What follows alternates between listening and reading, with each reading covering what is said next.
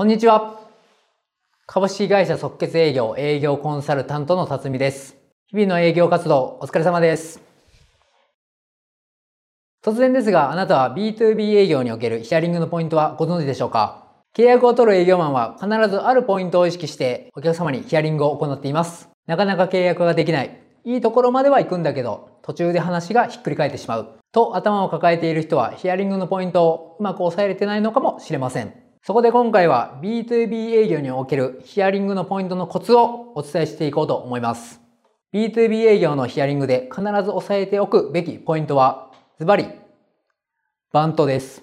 バンドとは、バジェット、オーソリティ、ニーズ、タイムフレーム、こちらの4つです。こちら4つの頭文字を取っており、法人営業におけるお客様への基本的な質問のフレームワークと言われております。まず一つ目のバジェットは製品やサービスを導入するための予算です。お客様がどのくらいの予算を使えるのか知っていると、こちらからどの程度の案内ができるか、正確に検討できるため、ぜひとも知っておきたい情報です。しかし予算とはお客様の懐事情を確認するものなので、ストレートに聞きにくいですよね。そんな時はお客様のご予算に合わせて提案させていただきたいので、という意思表示をすると、目安の予算も尋ねやすくなります。次に二つ目のオーソリティとは、倫理を承認するための決済権限のことです。全体のスケジュールを確認するために倫理がどのように回るかを確認します。大きい会社ほど倫理承認のフローは複雑です。起案担当者が直属の上司に承認をもらった後、どのような手順で最終決済者までたどり着くのかしっかりとヒアリングしておきましょ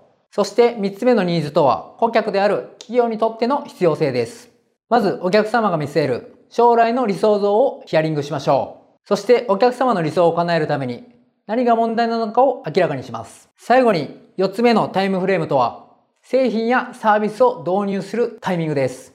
導入時期を確認しておかなければ、こちらは来月にスタートさせたいと思っていたのに、お客様からは半年後に導入予定と言われた。などという事態につながりかねません。いつ製品やサービスを導入する予定なのかをしっかりと確認しておきましょう。バント情報をヒアリングするのは分かったけど、うまく聞き出せるか心配。と自信を持てないあなたに、バントをヒアリングする時のコツ3選をご紹介します。即決営業バントをヒアリングする時のコツ3選。まず1つ目は、予算を初期段階で確認しておきましょう。です。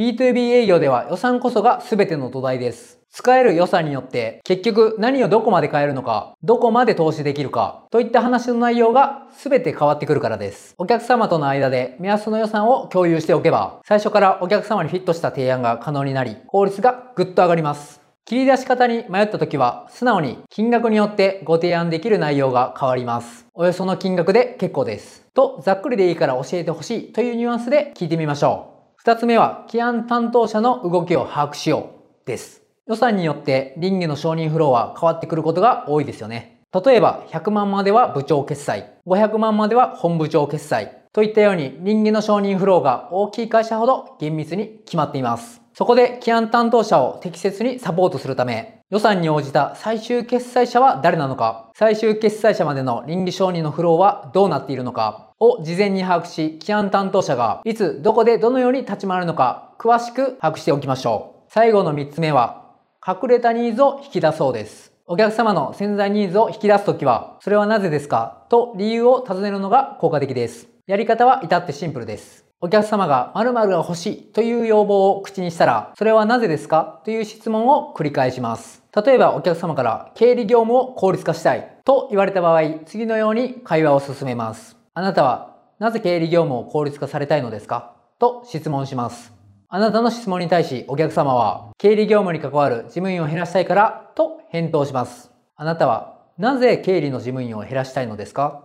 と質問します。するとお客様は、減らした経理事務員を営業職に配置転換したいと返答します。あなたは、なぜ経理事務員を営業職に配置転換したいのですか？と質問します。するとお客様は、実は新規のプロジェクトに既存の営業が回されるので、今の人数では営業家の業務が大変になると返答します。あなたはなぜ外部から人を雇わないのですか？と質問します。するとお客様は予算が厳しくて外部から人を雇うことは厳しいから、あるいは社内のことに精通している既存の社員なら効率的に仕事を覚えられるからと返答します。